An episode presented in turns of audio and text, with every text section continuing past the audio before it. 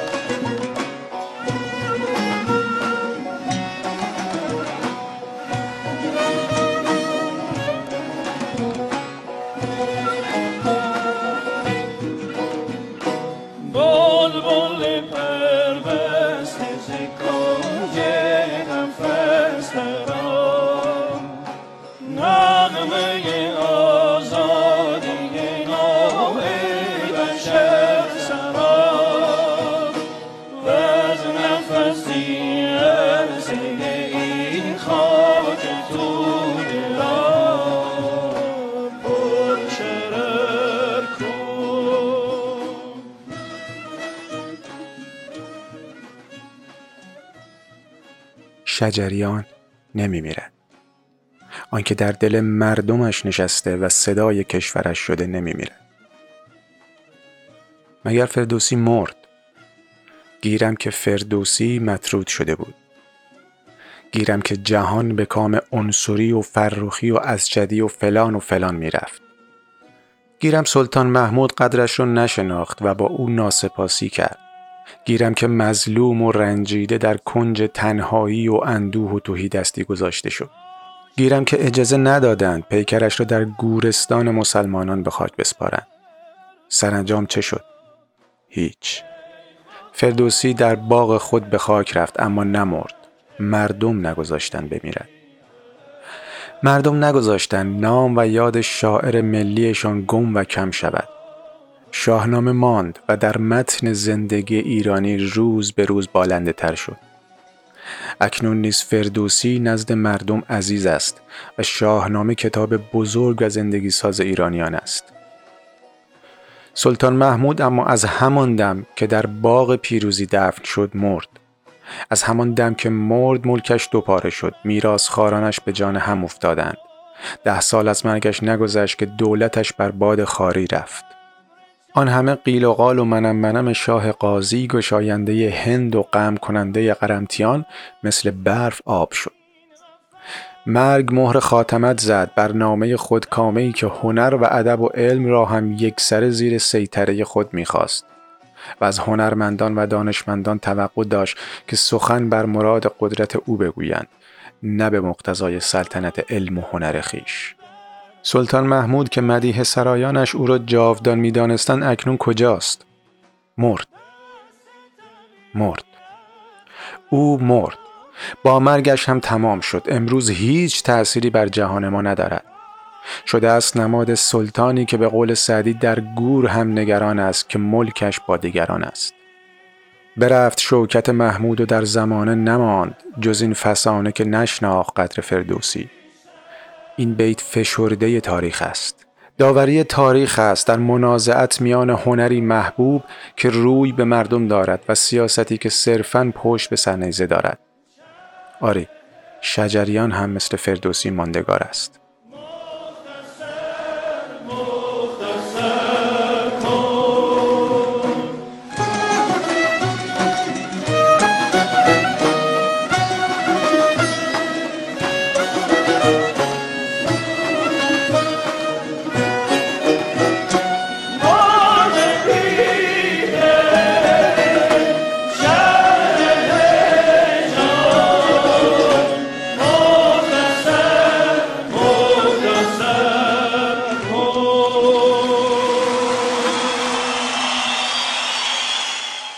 نمیرم از این پس که من زنده ام که تخم هنر را پراکنده ام هر آن کس که دارد هوش و رأی و دین پس از مرگ بر من کند آفرین.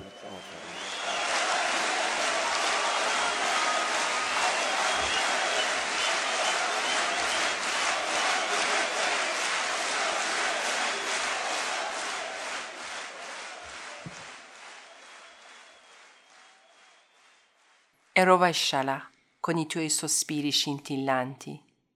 Usignolo dalle ali legate, esci dall'angolo della gabbia, componi la canzone della libertà per l'umanità. Benvenuti a Radio Alefba. Abbiamo iniziato questa puntata con delle parole di una poesia di Malakoshoaro Bahor che avete sentito con la voce di maestro Mohammad Reza Shajarian, scomparso pochi giorni fa.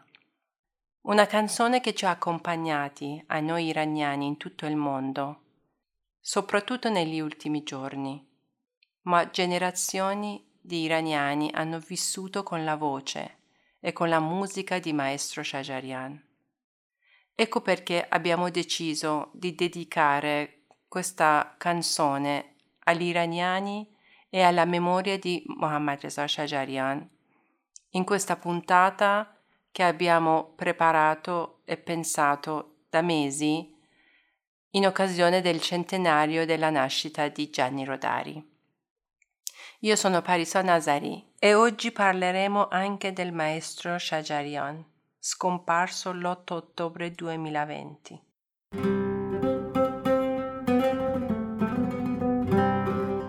سلام من فرزاد ربیعی هستم و این شماره دوی رادیو الفبا. این شماره رادیو الفبا اختصاص داره به جانی روداری. ما از مدت ها پیش این شماره رو آماده کرده بودیم به مناسبت صدومین سالگرد تولد جانی روداری. اینکه جانی روداری کی بوده و چیکار کرده در ادامه مفصل بهش خواهیم پرداخت. ولی چند روز قبل از اینکه ما این شماره رو منتشر کنیم متاسفانه استاد شجریان رو از دست دادیم و خب طبیعتا نمی‌تونیم هیچ اشاره‌ای به این قضیه نکنیم. اینکه استاد شجریان کی بوده و چی کار کرده فکر می‌کنم همه ما ایرانی ها می‌دونیم. با آهنگای ایشون خاطره داریم و فکر می‌کنم همه آهنگ مرغ سحر رو شنیده باشن. بنابراین صحبت در مورد زندگی استاد شجریان توضیح واضحاته.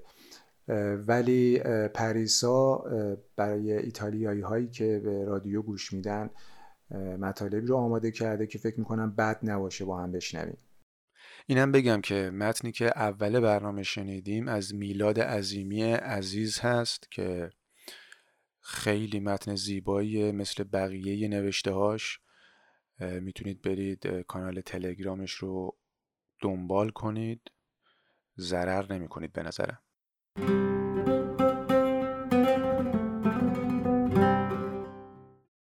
Mohammad Reza Shajarian è nato il 23 settembre 1940 a Mashhad ed è molto facile fare una ricerca in rete e trovare tutti i riconoscimenti e i premi che lui ha vinto in più di mezzo secolo di carriera per la sua musica e per la sua voce. Nel 1999 ha vinto il premio Picasso dell'UNESCO, nel 2006 premio Mozart, sempre dall'UNESCO, Cavaliere della Cultura, due volte candidato ai Grammy Award e scelto tra le 50 voci più potenti del mondo dalla National Public Radio.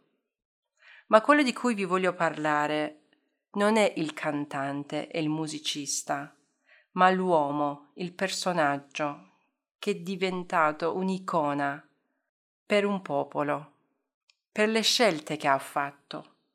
A partire dal 2009, quando dopo la vittoria alle elezioni presidenziali, Mahmoud Ahmadinejad ha chiamato gli oppositori iraniani la polvere e lui ha dichiarato che d'ora in poi e per tutta la vita sarà la voce di chi ha deciso di scendere in piazza per chiedere un diritto.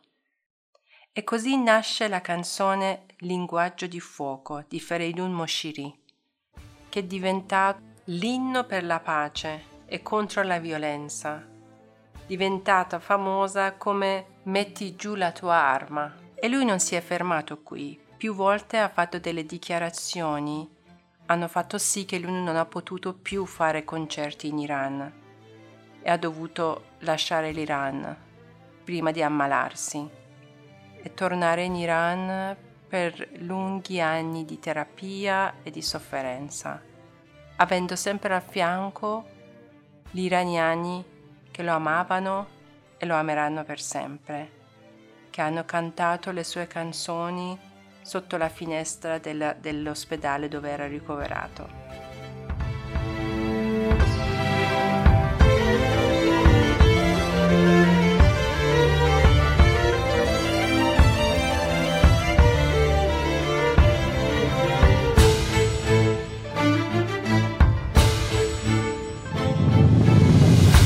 تفنگت را زمین بگذار تفنگت را زمین بگذار که من بیزارم از دیدار این خلوار ناهنجار تفنگ دست تو یعنی زبان آتش و آهن. من اما پیش این اهریمنی ابزار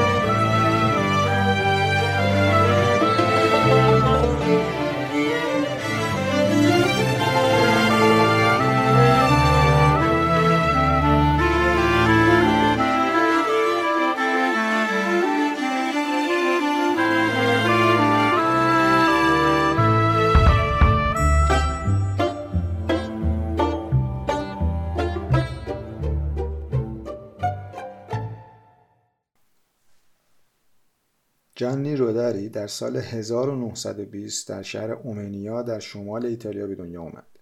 در سال 1938 از هنرستان تربیت معلم فارغ التحصیل شد. یه چند سالی رو توی مدارس ابتدایی تدریس کرد و بعد از جنگ جهانی دوم یعنی توی سال 1945 همزمان با روزنامه نگاری به نوشتن داستانهایی در زمینه ادبیات کودک و نوجوان پرداخت.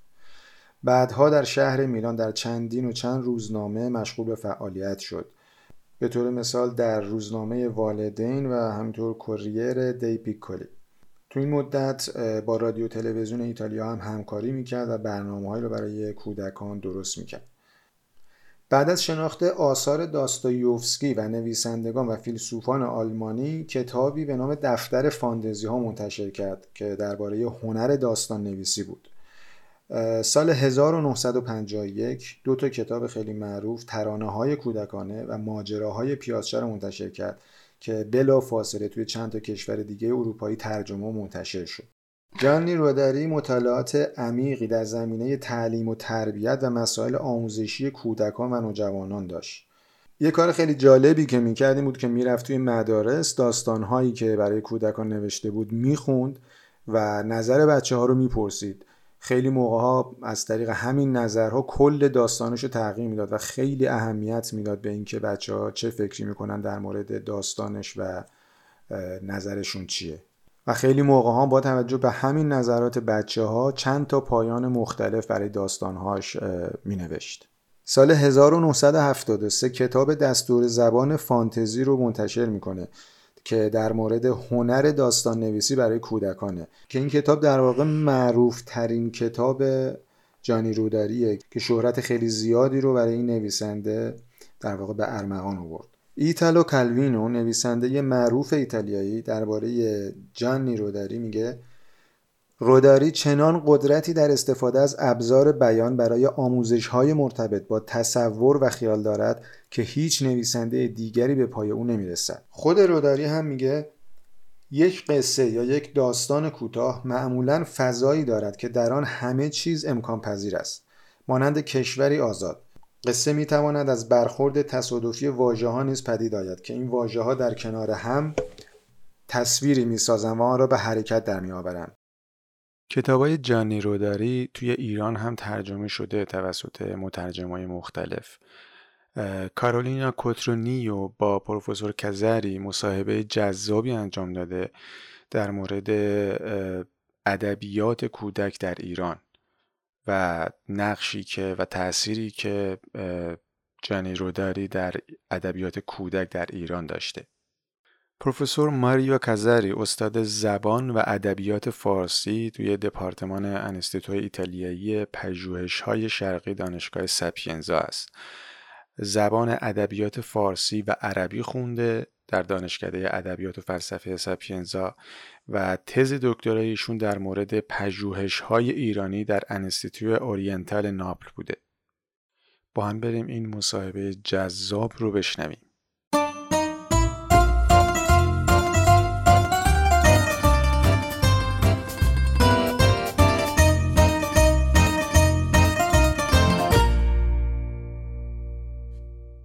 Laureato in lingua persiana e araba presso la Sapienza di Roma e dottore di ricerca in studi iranici presso l'Orientale di Napoli, Mario Casari attualmente è professore ordinario di lingua e letteratura persiana presso il Dipartimento Istituto Italiano di Studi Orientali della Sapienza. L'imponente opera di Gianni Rodari è molto apprezzata in Iran, in particolare nel momento attuale, in cui, in occasione dell'anniversario della nascita dell'autore, si moltiplicano le iniziative culturali incentrate sulla sua figura e si dà ampio spazio alla pubblicazione delle sue opere. Professore, volevamo chiederle innanzitutto quali sono stati i momenti di grande popolarità del noto scrittore italiano e quali sono i traduttori iraniani che si sono occupati delle sue opere. E poi se secondo lei il pubblico iraniano riconosce in Rodari altri aspetti come quello politico e ideologico. Ehm, L'Iran è un paese con una grande tradizione di attenzione verso la letteratura per l'infanzia, già a partire dal XIX secolo.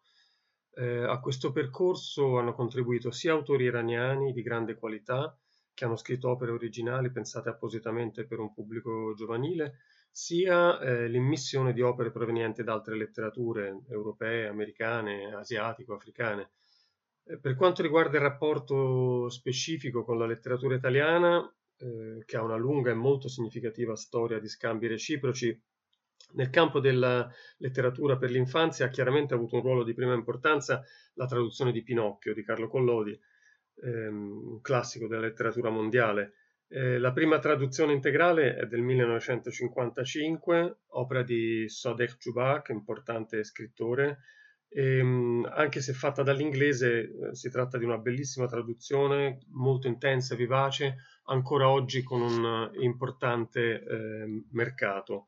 E poi molte altre traduzioni sono state fatte nei decenni seguenti, oggi siamo a oltre 15 traduzioni integrali diverse e tre anni fa è uscita la prima traduzione fatta direttamente dall'italiano e non da una lingua intermediaria, eh, che è opera di Roland Reza e Mami. Ehm, Gianni Rodari, eh, in questo contesto, è un autore ovviamente meno conosciuto nel mondo eh, rispetto a un classico come Collodi, anche per ragioni cronologiche, essendo molto più recente, ma eh, personalmente sto notando una crescita della sua fama anche all'estero e le celebrazioni eh, del centenario della sua nascita di quest'anno, anche se svolte purtroppo in un periodo di grande difficoltà eh, così drammatico, ehm, va detto che stanno contribuendo alla riscoperta di un autore che personalmente ritengo di altissimo livello. In Iran il primo testo di Rodari eh, comparve nel 1971, però era semplice, un semplice articolo intervista, diciamo, pubblicato sulla rivista Tamasha. Eh, la prima opera letteraria è comparsa invece nel 1985, si trattava di La torta in cielo, un classico di Rodari, eh, pubblicata dall'editore Amir Kabir eh, col titolo Keiki Asemani eh, per la traduzione di Pirus Maleki. che era un valente traduttore che si era trasferito in Italia a Roma negli anni 60 e poi eh, scomparso alla fine degli anni 90. Eh, già quell'opera aveva avuto tirature alte per l'epoca, oltre 20.000 copie e una buona diffusione. Un rinforzo della conoscenza di Rodari in Iran eh, si deve però all'opera di Cengiz Davar Panò. È stato infatti lui il traduttore della bellissima opera, anche questa un classico di Rodari, Tante storie per giocare, che fu tradotta ehm, da Davar come Dastan Hoi Baroe Sargarmi, storie per divertirsi, diciamo che è stata pubblicata nel 1992 in Iran, in questo caso ehm, diciamo eh, per interessamento dell'allora detto culturale all'ambasciata Angelo Michele Piemontese ehm, per la sezione culturale dell'ambasciata d'Italia in Iran. Infatti tit- diciamo, l'editore pubblicato è, diciamo, su- sulla copertina è Bakhsh Faranghi e Sefarat Italia Dar Iran. Um, questo volume è stato ristampato poi nel 2012 per l'editore P3, però continuava ad avere diciamo, un alto numero di refusi della prima edizione che uh, irritavano molto le, il traduttore Cengiz Davarpenò, che era un, notoriamente molto preciso e aveva una grande esperienza di correzione di bozze e quindi quando regalava il libro agli amici, eh, come è capitato a me, elencava in una lunga lista di varie pagine eh, in fotocopia eh, tutti, tutti, gli errori e le correzioni.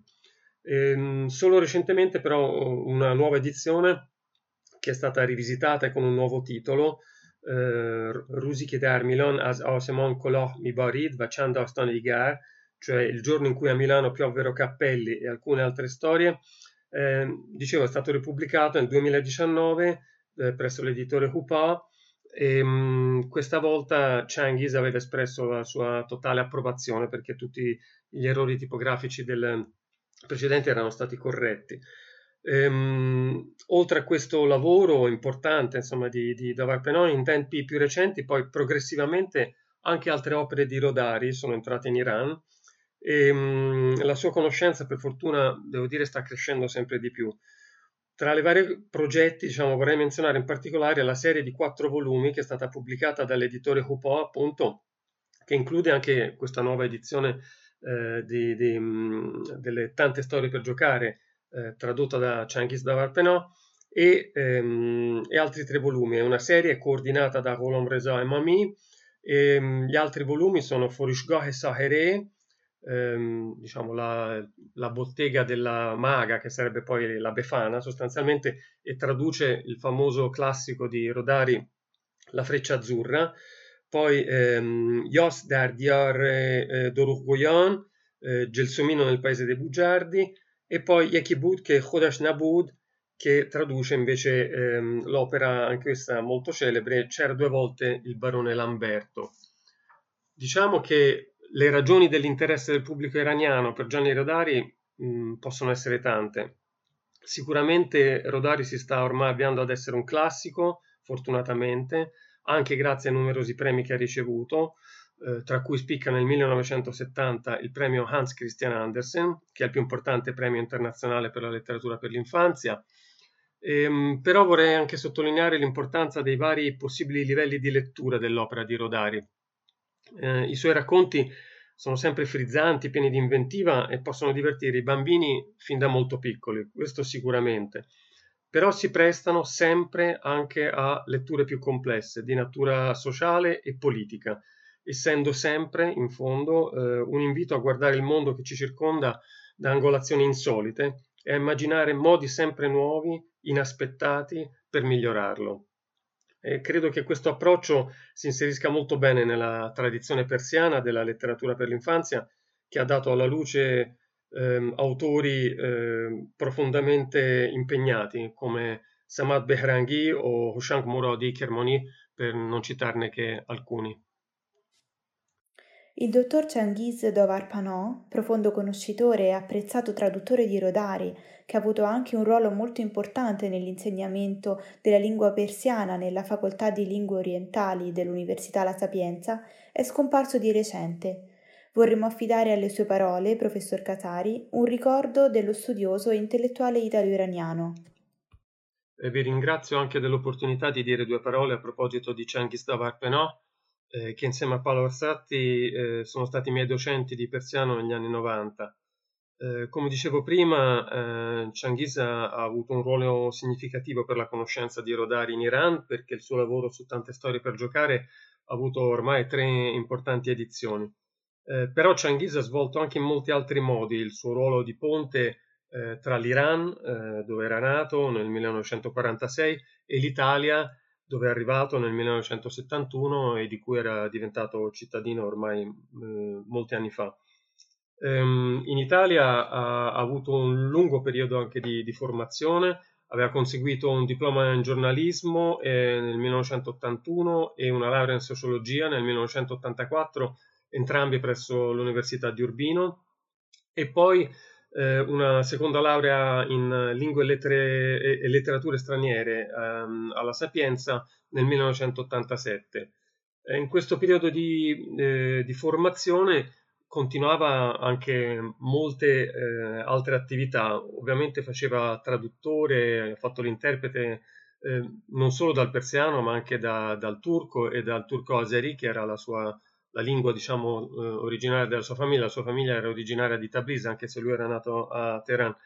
Ehm, ma una delle sue attività eh, importanti eh, in Italia è stata quella di editore eh, con la casa editrice Babak, Babak Italia, Babak Italia, ehm, appunto basata a Roma, e con la quale ha pubblicato eh, 21 volumi, eh, uno in italiano che raccoglieva tre interventi di studiosi mm, italiani appunto sulla situazione contemporanea dell'Iran e, e 20 invece in uh, lingua persiana.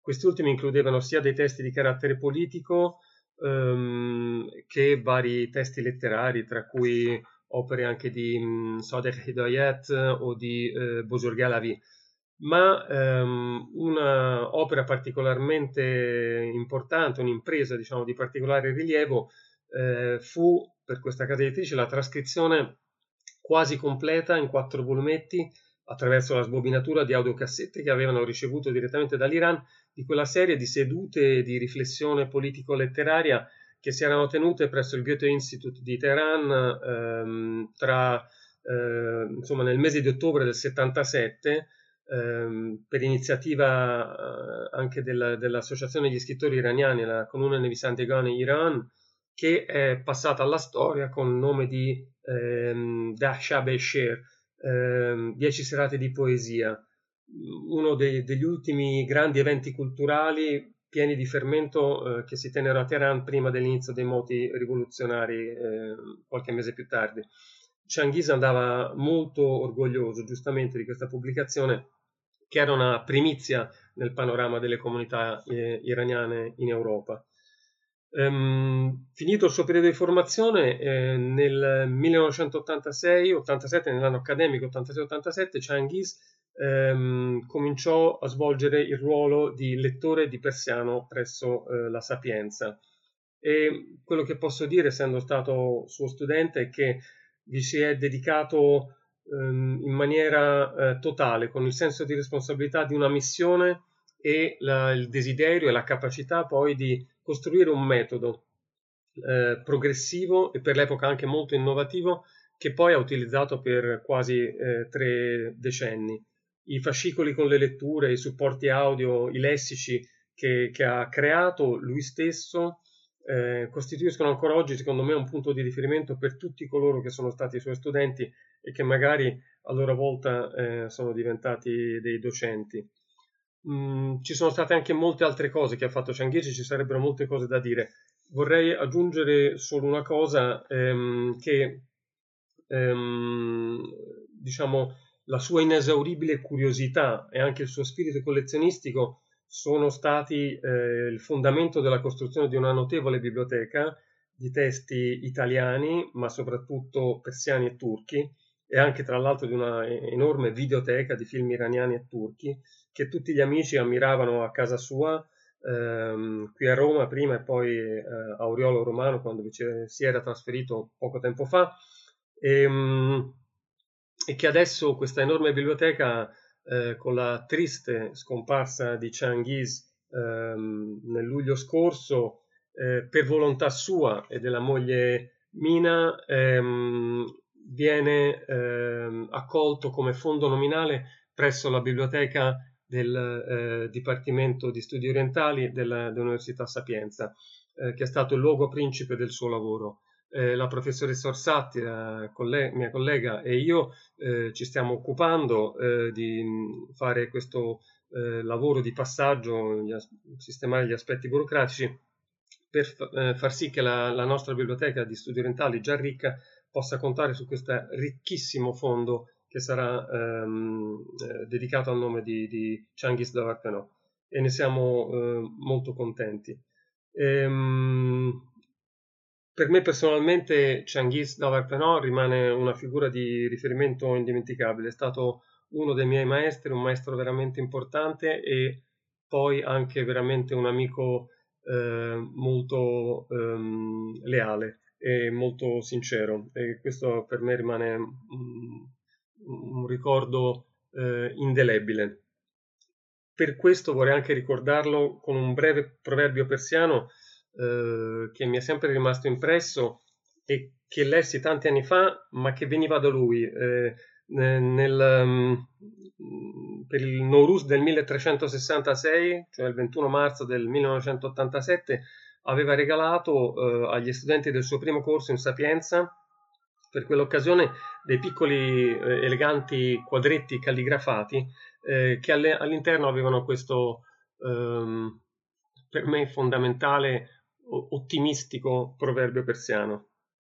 Emruz hamon fardoi est che di Rus negaronash pudid, eh, che traducendo per, per gli ascoltatori italiani significa oggi è proprio quel domani di cui vi preoccupavate ieri. Un messaggio di ottimismo che forse ci serve anche oggi e che eh, lascio qua, diciamo, in ricordo eh, affettuoso di Changhis Davarpenò. Grazie. Grazie professore per il suo prezioso contributo e per averci dedicato il suo tempo.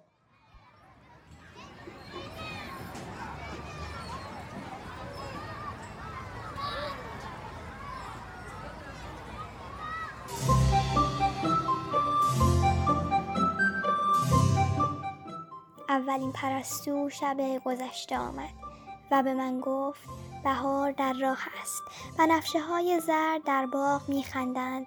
باور کن من حتی سه پروانه هم دیدم. به نرمی به پروانه ها گفتم بله وقت آن است که پرستوها بر بام ها پرواز کنند. اما چه وقت؟ لبخند مانند ساقه ترد چمن بر لب مردمان می نشیند وقتی که آخرین پرستو از سفر طولانیش از پشت دریاها به اینجا بازگردد. صلح همان پرستویی است که در شب پرواز می کند بازگشت این پرستو برای مردم فرارسیدن بهار است.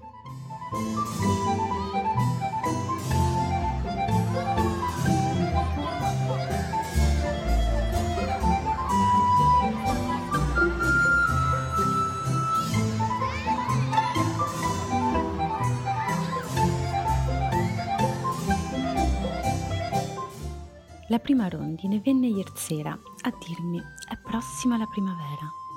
Ridon le primule nel prato gialle e ho visto, credimi, già tre farfalle. Accarezzandola così le ho detto sì è tempo rondine, vola sul tetto. Ma perché agli uomini ritorni in viso, come nei teneri prati il sorriso, un'altra rondine deve tornare dal lungo esilio di là dal mare. La pace o rondine che voli a sera, essa è per gli uomini la primavera.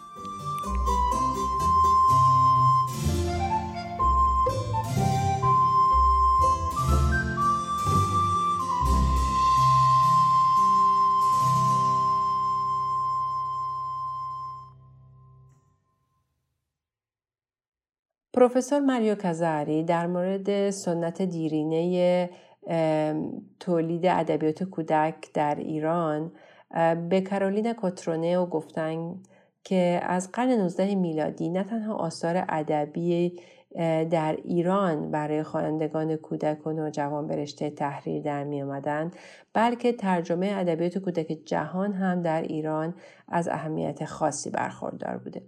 در مورد ادبیات ایتالیا پینوکیو کارلو کولودی اولین ترجمهش در سال 1955 توسط صادق چوبک نویسنده ارزشمند ایرانی از زبان انگلیسی انجام شده. این ترجمه از نصر شیوایی برخورداره و تا امروز خوانندگان بسیار زیادی رو به خودش جلب کرده.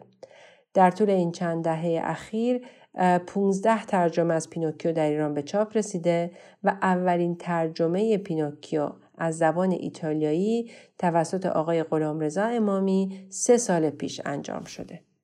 بدیهی است که جانی رودری نسبت به کارلو کلودی در ایران کمتر شناخته شده. این به این دلیل هم هست که کارلو کلودی سالها قبل از جانی رودری به دنیا آمده. هرچند در سالهای اخیر محبوبیت جانی روداری افزایش روزافزونی پیدا کرده.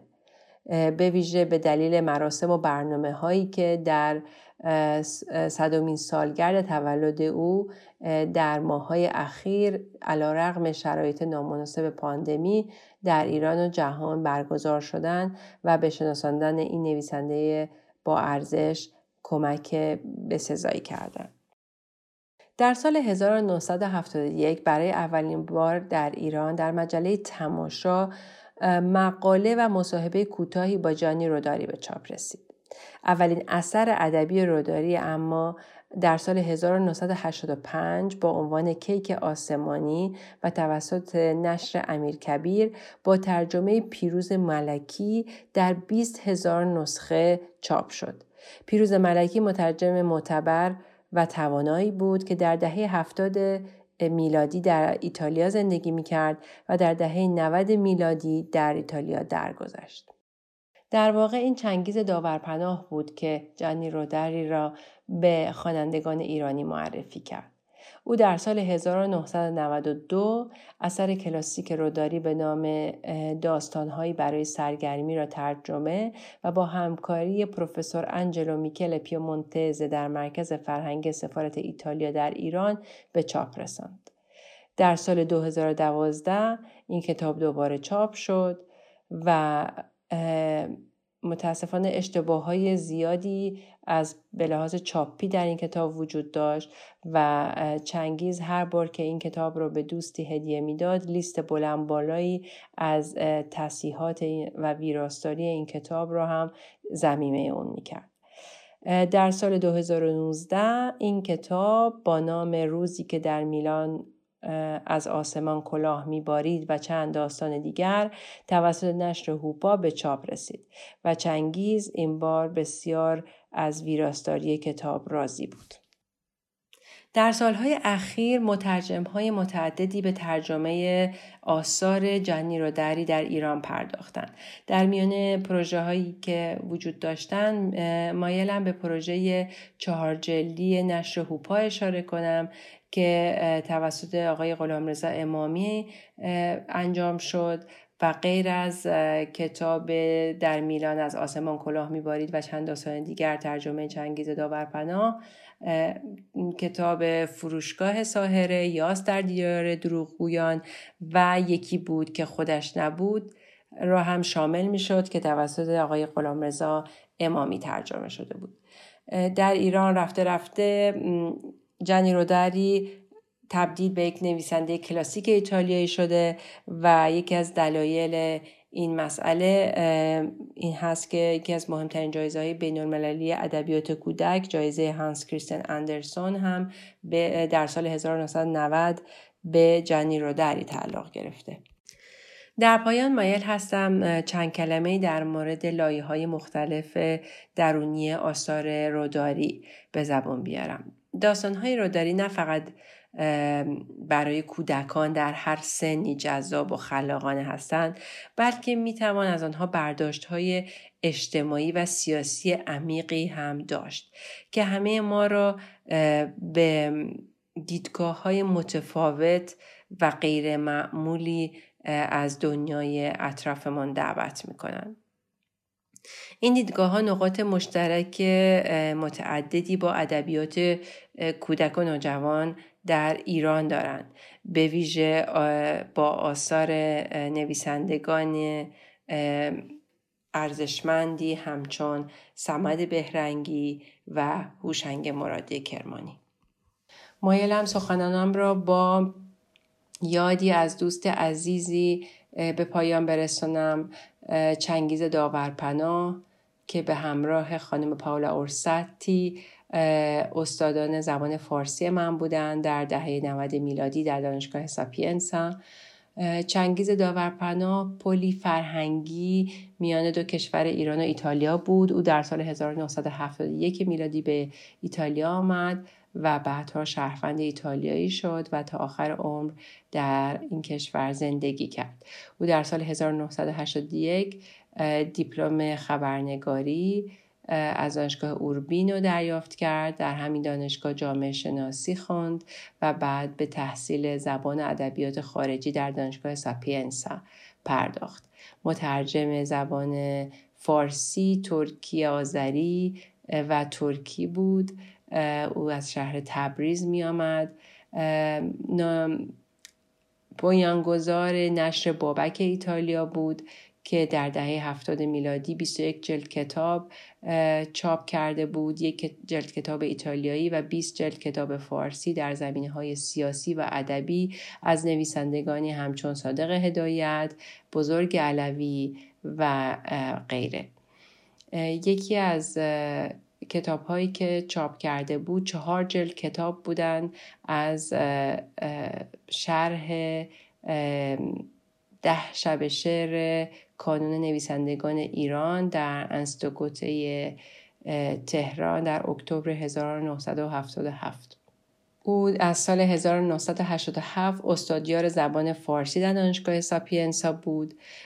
در عرض بیشتر از سی سال مسئولانه و با متدی بسیار نوآورانه به تدریس زبان فارسی پرداخت. بعد از درگذشت او کتابستان امسال اتفاق افتاد همسر او کتاب ها و آرشیو های ویدیویی او رو به کتابخانه دانشگاه ساپینسا اهدا کرد و بیشک این آثار به غنیتر کردن این, این کتابخانه کمک به خواهند کرد. پریسا این برای من خیلی جالبه که نویسنده ای که توی زمینه ادبیات کودک و نوجوان توی کشور اروپایی کار می‌کنه در واقع کار می‌کرده توی ایتالیا کتاباش انقدر مورد استقبال قرار بگیره و انقدر توسط مترجمای مختلف ترجمه بشه به فارسی. درسته فرزاد. تعداد مترجم هایی که کتاب های جانی رودری رو ترجمه کردن خیلی زیاده. هم در ایران هم در ایتالیا. در روم آقای ابوالحسن حاتمی داستان های ماشین تحریر و داستان های مارکو و میرکو رو ترجمه کردن. در ایران به طور مثال خانم محبوب خدایی یاس در دیار دروغگویان رو ترجمه کردن. به نظر می‌رسه که آثار جانی روداری جذابیت خاصی دارن برای خوانندگان و مترجمان ایرانی.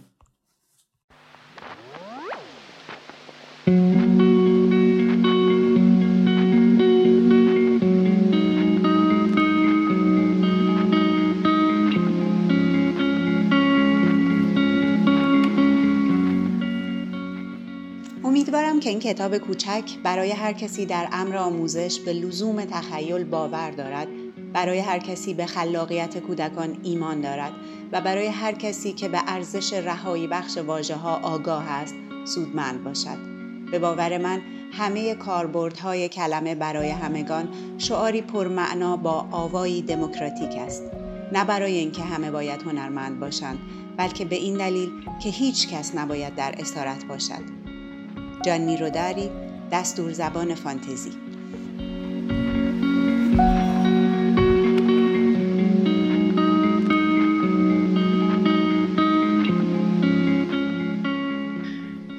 Io spero che questo libretto possa essere ugualmente utile a chi crede nella necessità che l'immaginazione abbia un posto nell'educazione, a chi ha fiducia nella creatività infantile, a chi sa quale valore di liberazione possa avere la parola. Tutti gli usi della parola a tutti. Mi sembra un buon motto, dal bel suono democratico. Non perché tutti siano artisti, ma perché nessuno sia schiavo. Gianni Rodari, Grammatica della fantasia.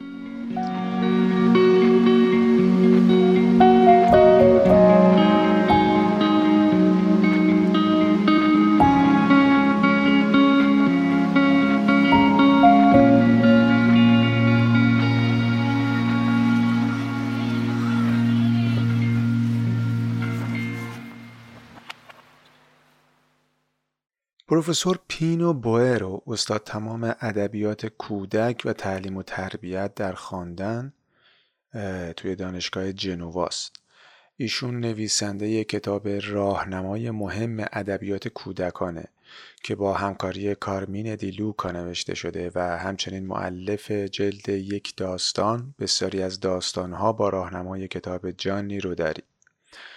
همینطور داور جایزه جانی روداری و معاون بنیاد و میزبان پارک فانتزی در شهر اومنیا. ایشون سمت های نهادی زیادی داشته از جمله سمت مشاور شهرداری جنوا. علی چمیجانو مصاحبه ترتیب داده با پروفسور پینو بوئرو که بهتون پیشنهاد می‌کنم حتما بشنوید.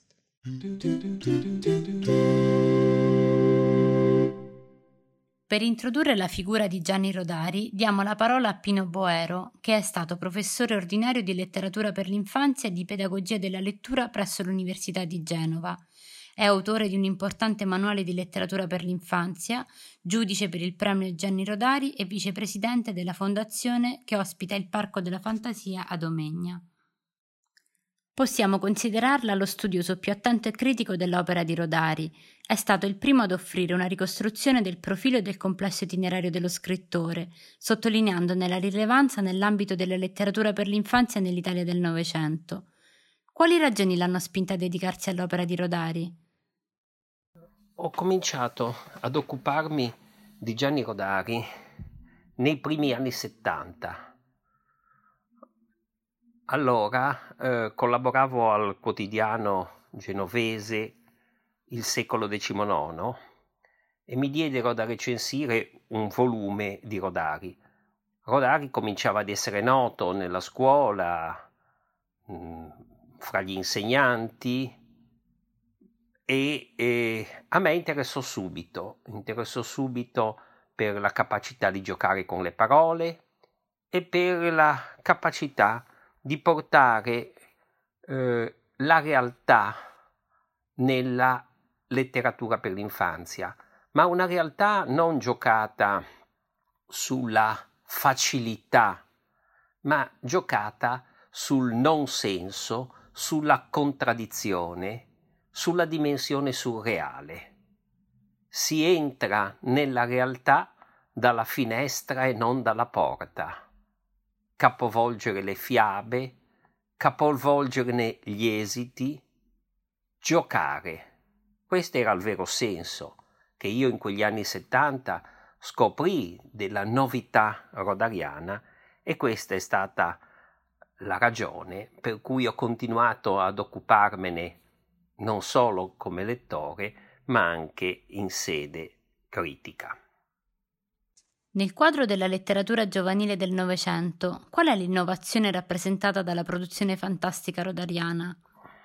Per quello che riguarda poi i cambiamenti che Rodari ha apportato nella letteratura del Novecento, io credo che nella letteratura per l'infanzia, ma anche nella letteratura, perché io credo che Gianni Rodari sia stato non solo il poeta e l'autore per bambini, ma sia stato un grande intellettuale del nostro Novecento. Un grande intellettuale che è riuscito a innanzitutto mettere il bambino al centro. Sembra facile dirlo, ma avevamo una scuola che riversava nozioni sui bambini, per cui i bambini diventavano un oggetto e non un soggetto. Rodari, parlando ai bambini, ha dimostrato che si poteva nella poesia, nella letteratura, metterli al centro, renderli protagonisti, farli interagire. E questa è stata, credo, la prima innovazione di Rodari in poesia, che peraltro era vicina anche ai movimenti eh, come cooperazione educativa, quei movimenti di insegnanti che appunto eh, in qualche modo per semplificare contrastavano il tema scolastico, contrastavano l'obbligo di certe procedure ed erano per una didattica più aperta e più libera. L'altro elemento che a me pare importante nella letteratura giovanile del Novecento è stato quello poi eh, di eh, far sì che le parole diventassero davvero una sorta di gioco. Rodari dice libero uso della parola a tutti non perché tutti diventino poeti, ma perché nessuno sia schiavo. Anche questa a me pare un'affermazione importante, di grande rilevanza pedagogica, ma anche di grande rilevanza letteraria. Usiamo la parola, giochiamo con la parola, una parola, dice Rodari, esce dalla bocca, ma noi possiamo tirarla, tirarla, tirarla come un filo e da quello costruire delle storie, tutti senza distinzioni d'età, di censo, di colore della pelle. Tutti possiamo costruire delle storie. Secondo lei, se oggi Rodari fosse ancora con noi in questo contesto pandemico, quale filastrocca sceglierebbe per accompagnare l'inedita quotidianità dei nostri bambini? Ai bambini di oggi cosa dire? in un momento difficile della pandemia e in un momento in cui spesso ci si ritrova soli, io credo che eh, Rodari rivolgerebbe eh, e scriverebbe nuovamente quella lettera ai bambini che è uno dei suoi ultimi testi. Eh, vuole insegnarci e vuole insegnare a fare le cose difficili e dice è difficile fare le cose difficili, parlare al sordo, mostrare la rosa al cieco. Bambini, imparate a fare le cose difficili, dare la mano al cieco, cantare per il sordo, liberare gli schiavi che si credono liberi. Ringraziamo il professor Boero per aver messo la sua prestigiosa voce e le sue conoscenze a disposizione del nostro programma.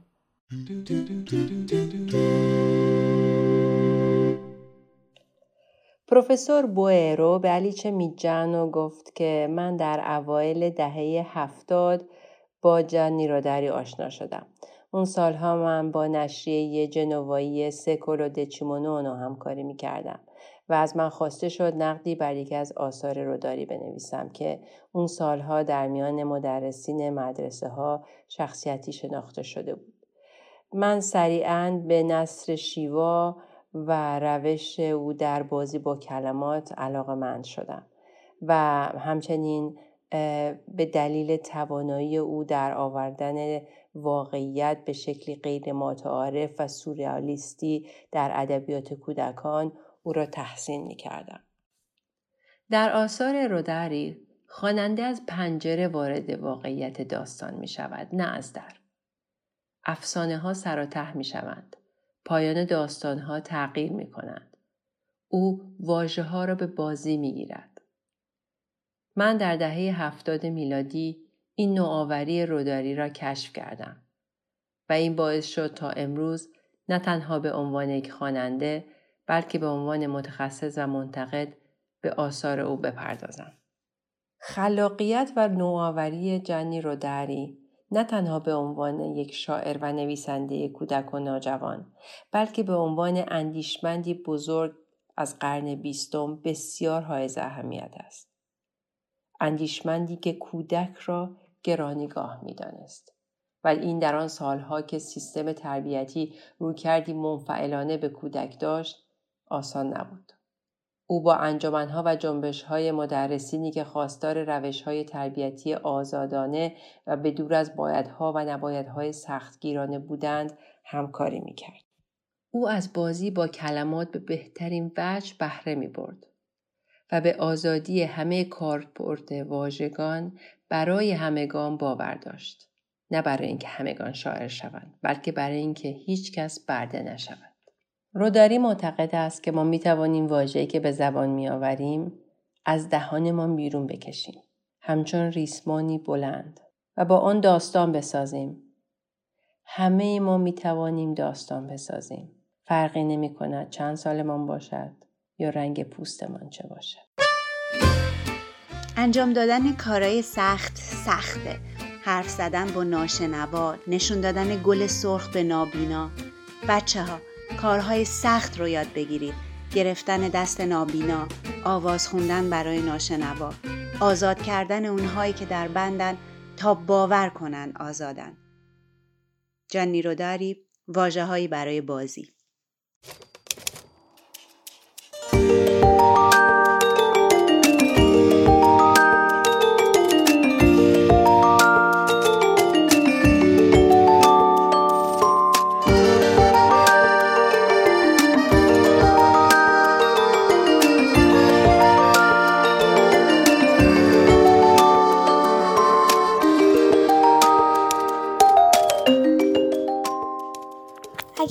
دکان کوچکی داشتم که فقط یک اتاق داشت.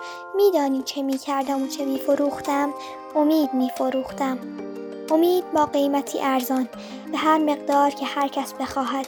به هر مشتری به اندازه شش نفر میفروختم و به مردم فقیری که پولی برای خرید نداشتند. به همه امید میبخشیدم. بی آنکه از آنها پولی بگیرم.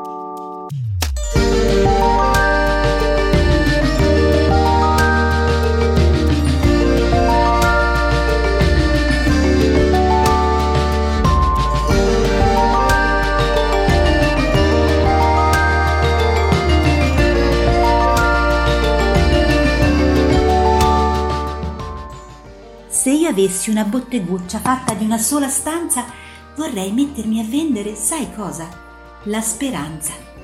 Speranza a buon mercato. Per un soldo ne darei ad un solo cliente quanto ne basta per sei. E alla povera gente che non ha da campare darei tutta la mia speranza senza fargliela pagare.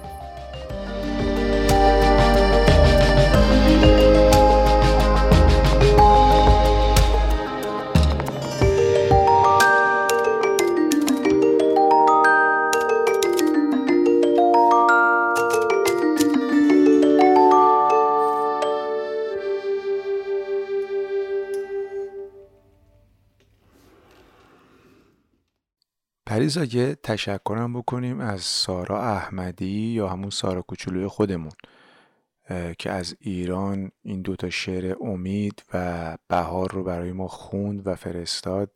چقدر قشنگ خونده واقعا. درسته فرزاد. سارا صدای بسیار زیبایی داره خیلی کتاب می‌خونه و خودش هم الان داره می‌نویسه. ازش ممنونیم که دعوت ما را قبول کرد و دو تا از اشعار جانی رودری رو برای ما خون صداش را ضبط کرد و برامون فرستاد. یکی از این اشعار اسمش هست 21 مارس با ترجمه غزل قربانپور و دومی امید با ترجمه غلام رضا امامی.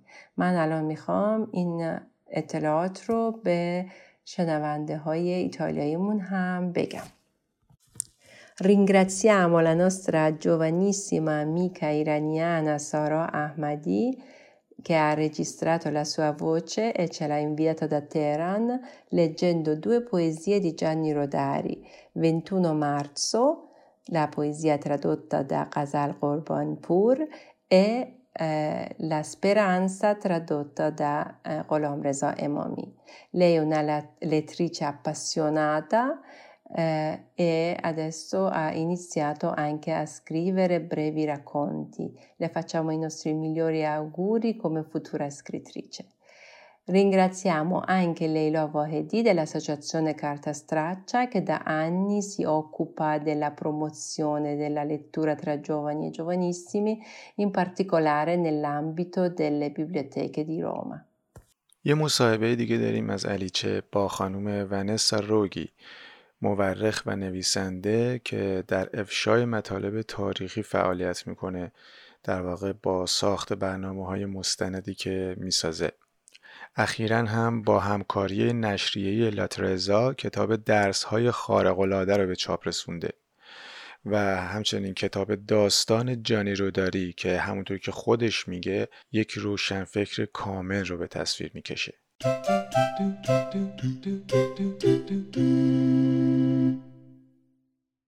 Vanessa Roghi, scrittrice storica culturale, accompagna la sua attività di ricerca alla divulgazione storica attraverso la realizzazione di documentari per la RAI. Recentemente per la terza ha pubblicato il volume Lezioni di Fantastica, storia di Gianni Rodari, che ritrae l'intellettuale a figura intera, come lei stessa ha dichiarato. Parliamo di un giovane Rodari, all'epoca maestro, che viene affascinato dalla lettura de Il manifesto del surrealismo di André Breton. Che rapporto instaura il militante del Partito Comunista tra la scrittura surreale e il realismo socialista? Nel primo manifesto del surrealismo, Breton afferma che non bastano le fiabe per ragazzi, servono fiabe anche per grandi. E Rodari prende spunto da questa frase di Breton come da altre e inizia a scrivere storie per adulti giocando appunto proprio con le tecniche surrealiste. Inizia a farlo negli anni dell'immediato dopoguerra su alcune riviste di Varese e poi continuerà a farlo anche sull'unità e per tutta la vita. Chiaramente, mhmm, diciamo, l'incontro con i surrealisti che si unisce all'incontro con il marxismo non è casuale perché anche Breton appunto eh, è marxista, diventa marxista e qui appunto eh, è, sta, come ha scritto Pina Diamanti, l'anello di congiunzione con Rodari. Eh, l'incontro di Rodari con il surrealismo è un incontro essenzialmente politico, è un incontro appunto nel quale il surrealismo serve al giovane intellettuale per rovesciare il mondo attraverso le tecniche legate alla parola, anche perché in quel momento la parola è eh, l'unica possibilità di azione, ancora la resistenza non è iniziata e il mondo si può solo immaginare diverso, ancorché non costruirlo. Lei ci ricorda come la notizia della morte di Rodari sia stata offuscata da quella della scomparsa di Jean-Paul Sartre, avvenuta nello stesso giorno. Come possiamo spiegare questa reazione da parte della cultura italiana? Quando Rodari muore il 14 aprile del 1980, eh, di necrologi ce ne sono in diversi giornali, ovviamente il suo, Paese Sera, l'Unità, ma anche Repubblica il Corriere della Sera. Quello che colpisce di quei giorni è la doppia pagina però dedicata a Jean-Paul Sartre che muore appunto nello stesso momento, dedicata all'intellettuale francese da Repubblica, una doppia pagina nella quale ci si domanda che cosa gli dobbiamo. Ecco, nessuno in quei giorni, se non Tullio De Mauro, ehm, dalle pagine dell'unità, si domanda che cosa gli dobbiamo, che cosa dobbiamo a Rodari. Il suo sembra un lascito più impalpabile perché di bambini si è occupato per tutta la vita. Eppure questa a cento anni dalla sua nascita è proprio la domanda che dobbiamo continuare a farci. Che cosa dobbiamo a Rodari? La scuola, negli anni 60 e 70 del secolo scorso, è stata sollecitata da molteplici spinte verso una maggiore democratizzazione. Si pensi a Don Milani o alla contestazione studentesca. Come si presenta il rapporto di Rodari con quella che lei nel suo libro definisce la grande disadattata? Rodari inizia a occuparsi di scuola per caso, così come eh, si era occupato di bambini per caso, quando il Partito Comunista gli chiede di scrivere le prime filastrocche, automaticamente lo manda anche a seguire i primi convegni sulla scuola e l'infanzia. Sono gli anni 50 e alcuni maestri stanno studiando il modo di rendere più democratica una scuola che esce da vent'anni di fascismo e che ancora non ha conosciuto nessuna grande riforma importante che la renda davvero democratica al suo interno. Così Rodari conosce i maestri del movimento di cooperazione educativa, Bruno Ciari, Mario Lodi, Maria Luisa Bigiaretti e con loro inizia a pensare a delle tecniche appunto che dentro la scuola possano portare veramente eh, una didattica democratica che sia in grado di parlare a tutti i bambini. Le differenze di classe sono grandissime nella scuola degli anni 50 in Italia, anche degli anni 60. La scuola è unica, non esiste una tradizione come quella che c'è nel mondo anglosassone di scuole private dove vanno i figli rampolli della borghesia. Fino alla scuola media si sta tutti insieme e lì eh, le distinzioni di classe sono immediatamente evidenti. Come fare ad annullarle a scuola? Attraverso appunto delle tecniche didattiche che eh, rendano a tutti comprensibile quello che si sta insegnando. Questa è una grande scommessa che Rodari porta avanti tutta la vita e la grammatica della fantasia, il libro che scrive nel 1973, è questo è, è il suo modo di contribuire a questa diffusione di un ragionamento sulla possibilità a tutti di essere buoni insegnanti e a tutti gli studenti di essere buoni studenti e soprattutto di essere in grado di inventare, perché la creatività deve essere a portata di tutti, serve a tutti, serve al poeta, serve allo scienziato, serve all'adulto, serve al bambino, serve soprattutto a immaginare una vita diversa, migliore eh, per tutti. Grazie dottoressa Roghi per aver contribuito a costruire il nostro ritratto di Gianni Rodari con il suo punto di vista inedito e ancora poco conosciuto.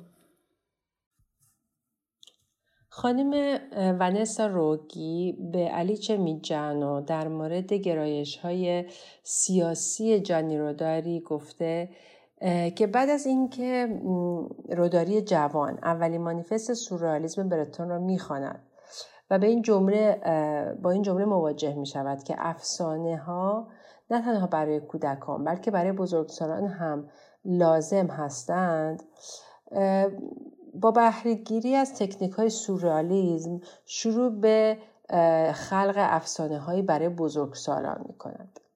روداری مانند برتون به ایدولوژی مارکسیسم معتقد است و نگرش او به سورالیزم نگرشی سیاسی است.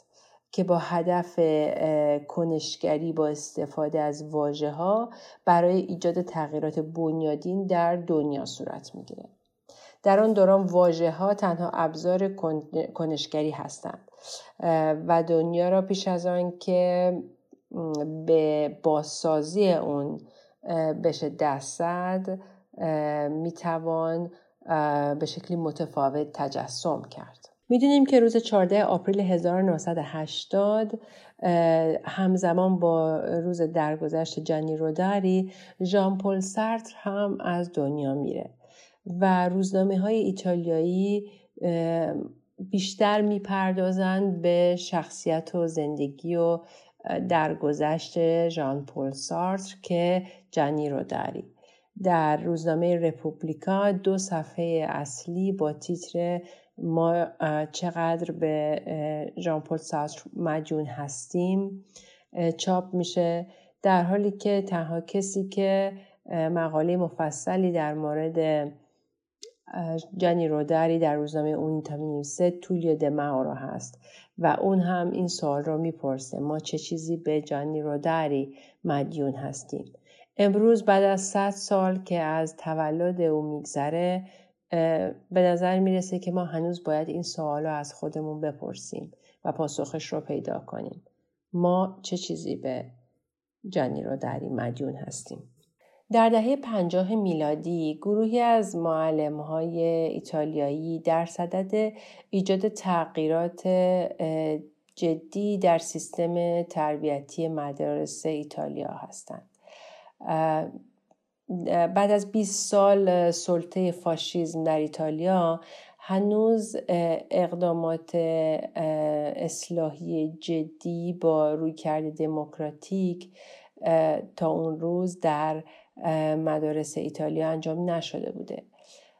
تعداد از معلمان پیشرو جنبش اصلاحات با جانی روداری ملاقات می‌کنند و با هم به تکنیک های آموزشی دموکراتیکی می در دهه 50 و 60 میلادی ایتالیا از عدالت اجتماعی در جامعه و در مدارس فاصله بسیار, بسیار زیادی داره. روداری در تمام عمر خود از تلاش در ایجاد عدالت اجتماعی در مدارس دست بر نمی داره و این کار رو از طریق ایجاد امکانات آموزشی یکسان برای همگان قابل تحقق می‌بینه. در سال 1973 رودری در کتاب دستور زبان فانتزی در صدد ایجاد این امکان برای همگان است.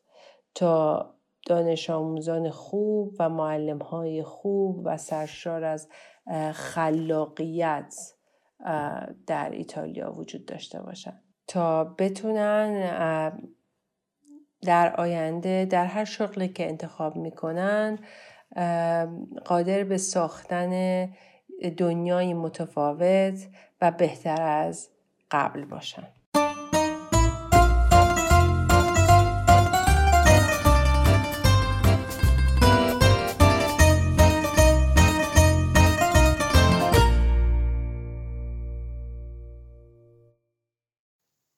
Tramunari e Rodari nel forum del Palazzo delle Esposizioni di Roma è una piccola mostra che rende omaggio a due grandi protagonisti della cultura per l'infanzia del Novecento italiano. Questa iniziativa in collaborazione con Corriani Edizioni fa parte delle celebrazioni dell'anno rodariano proposta da Biblioteche di Roma. Sono Elia Hamedani, storica dell'arte contemporanea e a Radio Alefba tratterò alcuni aspetti dell'arte visiva e la storia dell'arte con l'obiettivo di arrivare ad una narrazione interculturale. A mettere insieme Rodari e Munari per primo è stato un illustre editore. Caro Rodari, Curerà l'illustrazione del libro il tuo grafico preferito Bruno Munari, scrisse Giulio Einaudi in una lettera del 28 settembre 1961. Vanessa Roghi, storica e ricercatrice, per toccare i punti comuni tra due maestri, parte dal libro Arte come mestiere di Munari. Cita il momento che l'artista racconta delle sue opere Macchine inutili, iniziato dal 1933, che tanto avevano divertito i suoi amici e il mondo dell'arte. Ma alla fine, nei salotti di queste persone, quadri di Carrà e Sironi erano appesi alle pareti e le sue macchine restavano nelle stanze dei bambini. Munari si meravigliava di questa separazione della creatività. La stessa storia per Gianni Rodari, che apparentemente scriveva per bambini, ma sono altrettanto gli adulti a provare la gioia delle sue colte e semplici parole. Rodari infatti è maestro di quella leggerezza nella scrittura che tanti autori intellettuali di quegli anni neanche sognavano, così come molti artisti avrebbero desiderato il dono della semplicità geniale dell'arte di Munari. Ci sono tante similitudini tra questi due giganti, ma se una spicca è di certo la loro scelta poetica. Per entrambi la tecnica dello straniamento è presente, quel tocco brillante che fa apparire ogni oggetto come se lo vedessimo per la prima volta. Bruno Munari nel libro La fantasia e Rodari nel libro La grammatica della fantasia credono che la creatività sia trasmissibile tramite l'educazione, afferma dottoressa Roghi, e che l'opera d'arte deve essere a disposizione di tutte e tutti e tutti devono avere la possibilità di capire che l'accesso all'arte è democratico. Come dice Rodari, non perché tutti sono artisti, ma perché nessuno sia schiavo. Vi saluto e a risentirci alla prossima.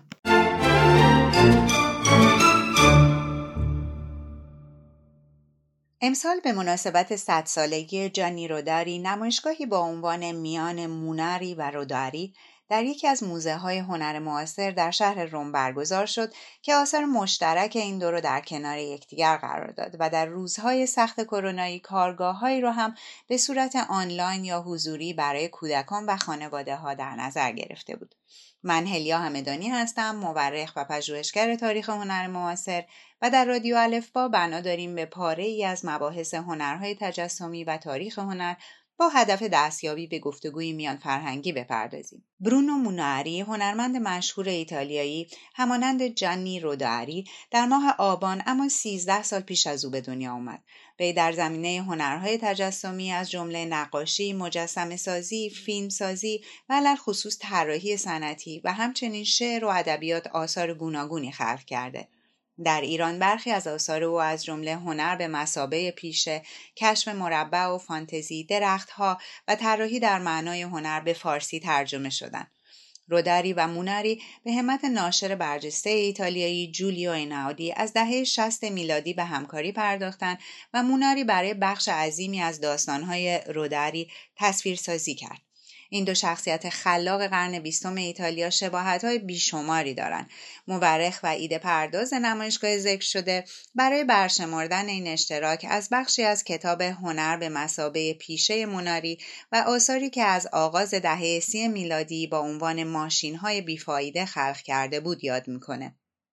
از قرار این ماشین ها بسیار مورد توجه اهالی هنر و دوستانش قرار گرفته بودند اما اون چه تعجب مونری را برمیانگیخت این بود که در سالن های همین اهالی هنر تابلوهای هنرمندان نسل گذشته به دیوارها آویخته شده بودند و آثار او راهی اتاق خواب کودکان می شدند.